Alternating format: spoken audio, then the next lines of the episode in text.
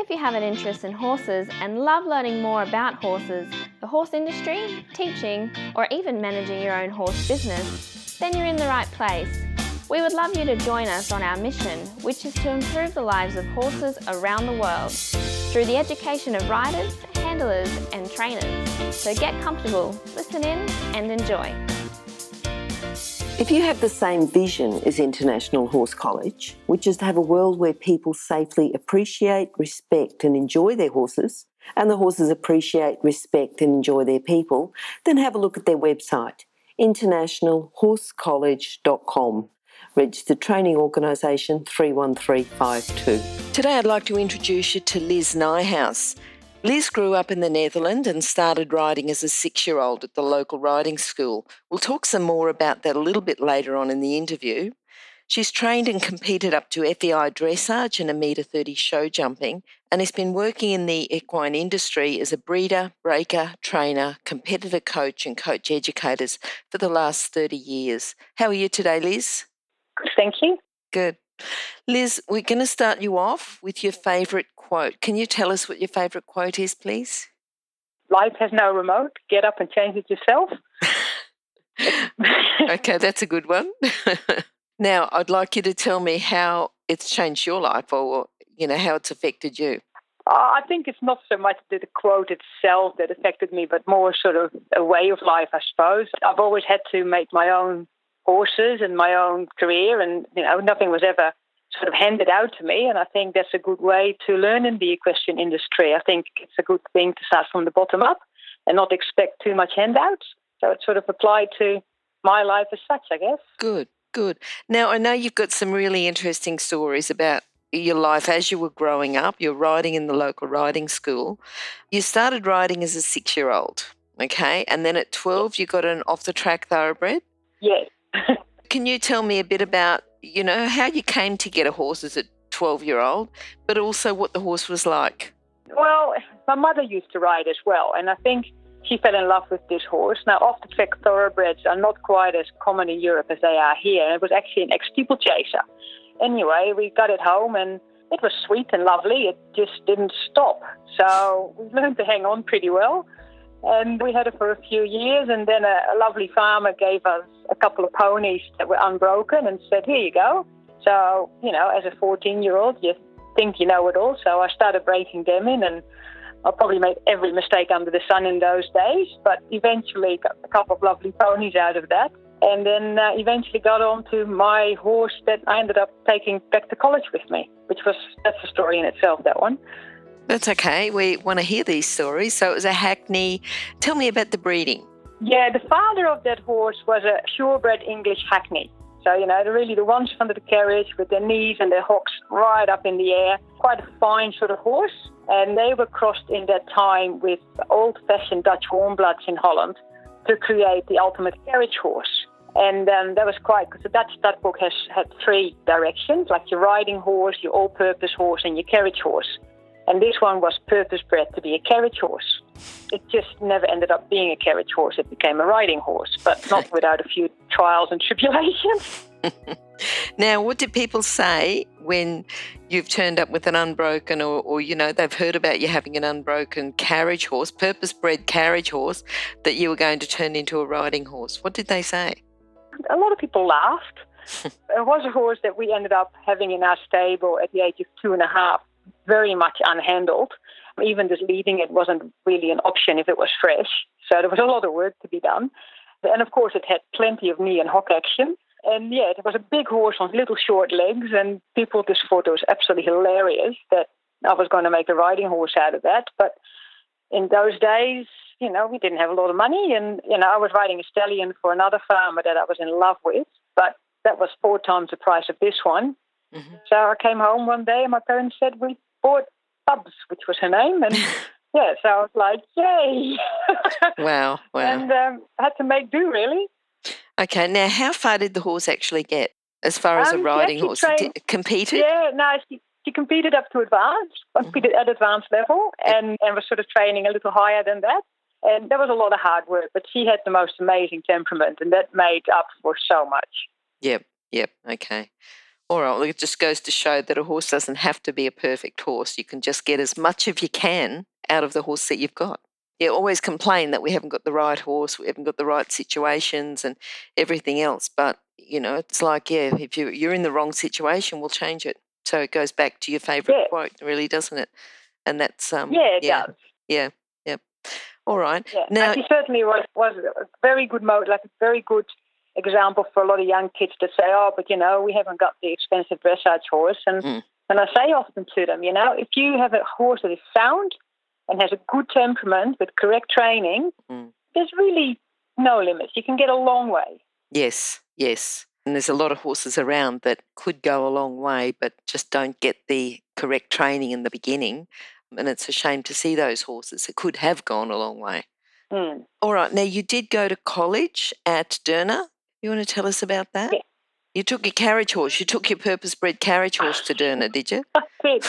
I did. I had some eyebrows raised on that as well in the early days, I'm mm. sure. Mm. Yeah, now Deurne was a, um, in those days, it was a private equestrian college that you would go to at the age of 16, 17. In those days, it was quite a, a bit of an elite sort of school, I suppose. You had to get selected into it. Like 400 people in a year would apply, and about 120 got selected into it. And then along the next four years, out of those 120, probably half of that would graduate. So it was very much military type education. It was, you know, for you 10 others and, you know, white gloves came out to check the, the wool and the, the horse and, you know, make sure everything was clean. And yeah, it was quite strict. But it was also a really good experience because in those days we were sent out to riding schools, studs, competition stables, and we used to have to work there for six to nine months, mm-hmm. unpaid generally. Yep. Yep. and then we came back to the school for another three months of intense schooling with exams at the end of that, and then you would move up to the next class level sort of thing. It was a very tough school in those days, but it was also very character building, I suppose. And um, if you wanted to learn anything about horses, they would teach you anything about horses. It sounds like the ideal situation, really, for someone who's just starting off in their career to get a really good sound basis. Now, for four years, was that a funded course? Was that a paid for course? How did that work out? Because no, it's, it's absolutely no, my ideal. My parents had to pay for that. Okay. My parents okay. paid for that in those days, and I'm yep. still very grateful that they did. It was probably not super cheap, but they knew this was what I absolutely wanted. Mm-hmm. And um, from as much from as early as I knew of it, that was what I was going to do. Um, and there was a lot of drive on my side of doing that. And yeah, they've supported me all the way, you know, which is wonderful. Good, good. And then, because you'd already decided that you were going to have a career with horses, now was that just always from the six year old person that started at the local riding school, or was there something else that brought on that change that you said, right, I'm going to have a career with horses? No, I think subconsciously that was always what I was going to do. I think if if I hadn't been horses, it would have been something else with animals, like a vet or something. But it was really always the horses in those days. Okay, and what do you think? What core skills do you think that you had that? Because a lot of people, you know, even at Deurne, start off in the college and then drop out. People start off in a horse career and then drop out. You know, I've seen people go to uni, do a horse course, and then never do anything professionally with horses, go on and do another career. What's the key? The keys that, you know, what do you have? There's just the core skills to start that career and stay in the career. I think you have to have that, love, you know, for the work, I think. The people are doing it. The reason why so many dropped out, because it was a hard school. Like we would work 60, 80, 100 hours a week easily. There was no such thing as take it easy because you're a girl. It was just, you know, you just have to unload two truckloads of hay, you know, two girls, and it was just shut up and put up. Mm. So at the end of four years, if you still were there, you really wanted it. Yep. It sort of turned out very broad based horse people because the school would cover you know, we had to learn how to drive horses. We, we would obviously learn to talk riding better, jumping. We even did sulky riding with the, you know, with the trotters. Um, we got theory and everything, show care, feeding, name it. If it had to do with horses, we got it taught. So it did turn out a very broad spectrum, not so much specialist at that time, but much more broad skilled people. Mm-hmm. And I think most people that did that school are still in the industry because it was very much, a, you know, if you if you could hang in there for those four years, yeah, you must have wanted it. Yep. And, and I think. Oh, I was going to say, what was their business model? Were they just a college or did they do other work as well, and the college supported that work? You know, was it also a riding school? Did they also no, break and train? No. Did they also? No, so no. it was just a college. It was just a college, although they did at one stage incorporate. Um, there was another farm in Holland that would test young horses, mm-hmm. and they would bring them in as foals and then test them up for the next two to three years. And at three years old, they would bring them to Deurne, and we would be taught how to break in young horses. Okay. So that was sort of a bit of a, a, combination at the time. But for the rest, it was pretty well mainly focused on the students and their education. Okay. Do you still stay in touch with any of the people that you graduated with? I'm just interesting yeah, yeah, to see what, what yeah. sort of occupations they have. You know, you're you're here working in Australia on the other side of the world as a coach, you know, and you're also doing breeding. You're also doing a lot of other things, but competitor coach, coach educator, breaker trainer, and breeder. What are they doing? Um, most of them are still coaches. I mean, that's sort of ended up the backbone for most of them, Yep. mainly just because that's the way to earn a living. Sure. You know, in the early days, I was probably a bit idealistic and thought I was going to be a rider for the rest of my life. But there's not a lot of money to be made as a rider, whereas as a coach, you know, you can support yourself a little easier. And that's where most of them are at. Mhm. And I think probably 90% of the people that I'm in touch with are still in the industry as coaches and trainers. I think only one that I know is sort of moved away, still in the horses, but not as a career anymore. Mhm. But everybody else is either running studs or being at their own training stable and stuff. Okay. What about those who've gone on, you know, because you're in touch with a lot of elite level competitors, really high level that are the best in the world. What do you think that they've got that makes them keep going to be the best in the world? Uh, drive and support, I guess. Mhm. You know, you do need support. You, you need money behind you, really, to an extent, for that sort of level. And it's also a little bit the character of some of the people. You know, if you want to be at the top, I think it takes a lot of sacrifice to be there and to stay there. And that's not always easy on them and, and their family. Mhm. So the support that they get from their family and the people around them is an absolute must, I think. Yep. But yeah, it's different for everybody, I guess, to some extent. Sure. Okay, now what about people who've influenced you? Who do you think you could talk about there? Oh, I suppose growing up with sort of the likes of John Whitaker and Frank Sloothaak and Van Grunsven, you know, they were all top riders in those days, and Mhm. sure every teenager could imagine themselves being like that one day. Yeah, I think Frank Sloothaak as a rider I always really admired because he just used to sit there like he was going for a trail ride and used to jump around these enormous competition courses and yeah, like it was nothing, and it was just amazing always. I've, I've been lucky that with the school we got some really good coaches, and I've got one coach at the school I still have a little bit of contact with. He was a very passionate man, and he's always in the back of my head at times, you know, with different things that I'm writing. I can sort of hear that little voice in the back of my head going, ah, okay, so now I don't want to do that. what, what was his name? What's his name? Cor Lufman. Yeah, you probably, he, he's was a, with one of the instructors at the school, and he Yep. was very involved with the breeding and the stud book. Good. But yeah, incredibly passionate person, and learned a lot from him. All right, now we're going to take you from going from your, you know, your horses at the riding school as a six-year-old, you're off-the-track thoroughbreds, to your, you know, your ponies, to the horse that you took to college. Tell us about a horse who's influenced you, or horses. You know, if there's one that stands out, or or a couple that I- I'd stand out. go back. I would have to go back to the, the Hackney really for the most because Mhm. that was the horse I put everything in that I had and got out a lot. What was the name? The stable name was Bubs. Oh, Bubs. Yes, you said that. Yeah, okay. pretty, you know, not a very imaginative name, Yeah. but yeah, she was. She'd probably shaped me the most, as Yes. in doing it right first time and just pour yourself into a horse, Mhm. and only then will you get out. You know what she gave me. I had Yes. a couple of other lovely, lovely horses after, and still have. Mhm. But I've never had the time to pour myself into a horse like I did to her, and therefore I never quite got the same out. Mm, mm. I think that's something for a lot of young people to realize as well that what you put in is what you get out. Liz, what's your proudest moment? I suppose, well, partly graduating from the school, yeah, a proud moment. Another one was probably getting invited and finishing the international level three exam at the BHS in England.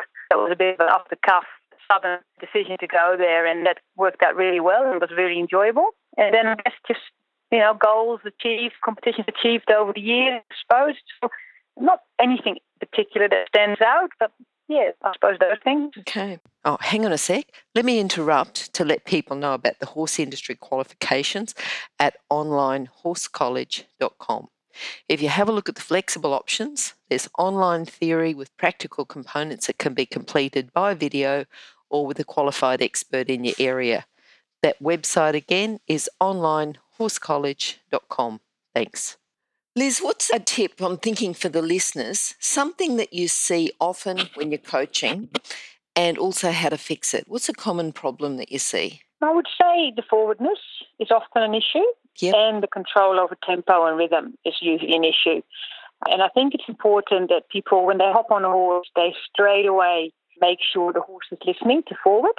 Um, a lot of people just sit there and, you know, just use five minutes to get ready, and then all of a sudden the horse has got to be there. Mhm. It makes much more sense to the horse from the moment you're on that he's listening. He's got to be forward when you tell him, and you know, make sure that that you correct him correctly to do that. So you would ask gently, and if he doesn't listen, you'd come in with a, another aid, and then correct him immediately if he doesn't listen to that, and so on. Another one that I see a lot is tempo and rhythm issues. The horse rushing, and especially in the trot. And I find that if the trot tempo is under control, everything else just becomes a problem. The horses won't listen, won't focus. The canter is often out of control. So I think it's very important that, especially the younger riders with the less experienced combinations, really spend time on making sure the horse is traveling at the tempo that they want the horse to be at. Mhm. Of course, forward again, but don't mistake forward with speed either. And I, and, I, and I can't stress enough. Have somebody on the ground that knows what they're doing. You know, lessons are so vital for anybody trying to learn. Even the top of the top have eyes on the ground. You know, Mhm, it's just a hard sport to do by yourself. Yep. Yep. And and so I like the way when you said about the speed, you know, you said you want the forward, but you don't want speed. So it's really about controlling that Yeah. energy, isn't it? Yeah, yeah. Yes, the forwardness you got to sort of look at as controlled energy. It's Mhm. energy that you create yet control. Yep. And the horse is unconditionally going, yeah, sure, I'll do that. Sadly, a lot of people think that as long as the horse is going fast, the horse is forward. Mm, Yet mm. that doesn't necessarily have to be the truth because sometimes it ain't instigated by you and also it ain't controlled by you. Yep. So speed can be certainly confused with, with forwardness and, and it's again that's where it's important to have somebody on the ground that can help riders to understand the difference. Mm-hmm, mm-hmm. All right. Now, Liz, a little while ago you wrote a book. Can you tell me a bit about the book, how it came into being, and we'll talk about where to buy it as well? Years ago, when I was still at school, we got given writing and theory lessons. And I remember thinking, oh, this is crazy. But actually found it incredibly helpful to be able to sit down in class and actually talk about the, the theory behind the riding, why the horse was responding that way, why we were doing certain things, you know, what were the correct aids, and what was happening if, you know, you didn't give the correct aids, or what would happen if the horse did something different and how would you correct that? And it was incredibly valuable. And it always ended up being my hobby horse. So when EI hit in, I think, 2007, Mhm. I thought, well, this is a good time, and ended up writing it all down in a book. And the book's really sort of aimed for people starting out in dressage or even just competing at the lower levels of dressage. And it just gives them a clean understanding about what we're trying to do, what is a logical progression, what are the aids for things, what is important, what sort of problems could you expect, and how do you fix them. And it's all sort of set out in a why, what, how scenario. Mhm, And it's mhm. not, you know, it's not in rocket science. It's just simple, simple language that you know everybody can understand, even if you're not a dressage rider per se. Okay, great, great. And just to buy the book, how can people go ahead and buy that? It'll go back up on a new website. I recently shut the old one down, but Yep. they can get it via me, obviously, either to ring or to email me. Yes. And also, there's some saddleries around the coast that sell them. I'm pretty sure um, the Sunshine Coast Saddlery in Paroy sells them. Yep. And Fendale. So obviously, get it through them as well. Yeah, we can put a link on our site with your notes, which is horsechats.com slash Liz Nijhuis. So we can do that and make sure people can get it through our link as well. That'd be great. Yep.